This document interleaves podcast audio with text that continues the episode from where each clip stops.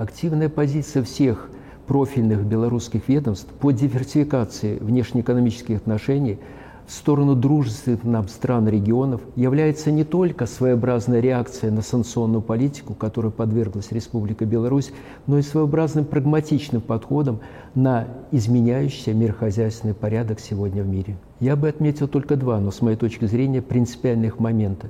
Во-первых, это возрастание роли и места международных региональных объединений – кстати, надо отметить, что Республика Беларусь в том или ином формате участвует практически во всех этих объединениях на Евразийском континенте. Участие в таком формате отдельным странам позволяет не только сверить свои планы с своими партнерами, но и в какой-то степени через корпоративный формат защитить свои национальные интересы, а иногда даже суверенитет против агрессивной политики коллективного Запада. Во-вторых, за последние 25 лет поменялась роль и место на мировой арене стран азиатского континента. С точки зрения экспертной оценки ученых Гарвардского университета, уже в 2025 году ситуация вернется к 200-летней давности. На долю азиатских стран будет приходить порядка 65-60% мирового ВВП, а на западные страны всего лишь 20-25%.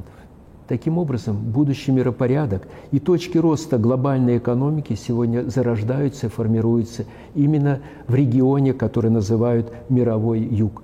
Президент Беларуси на прошлой неделе совершил очень насыщенное и, главное, продуктивное турне в Таджикистан и Казахстан.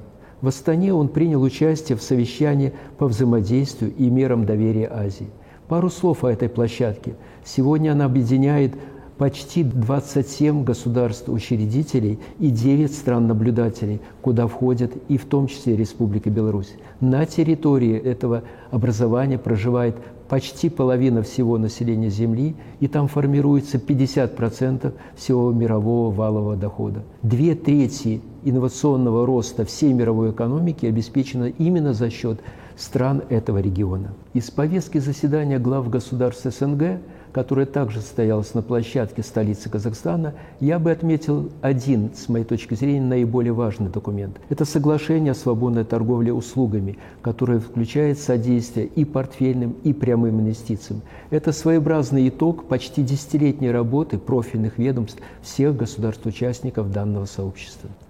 Встреча двух лидеров в Душанбе, которая одновременно проходила на фоне бизнес-форума, также имела достаточно важное значение. Согласована и одобрена дорожная карта двухстороннего сотрудничества до 2026 года.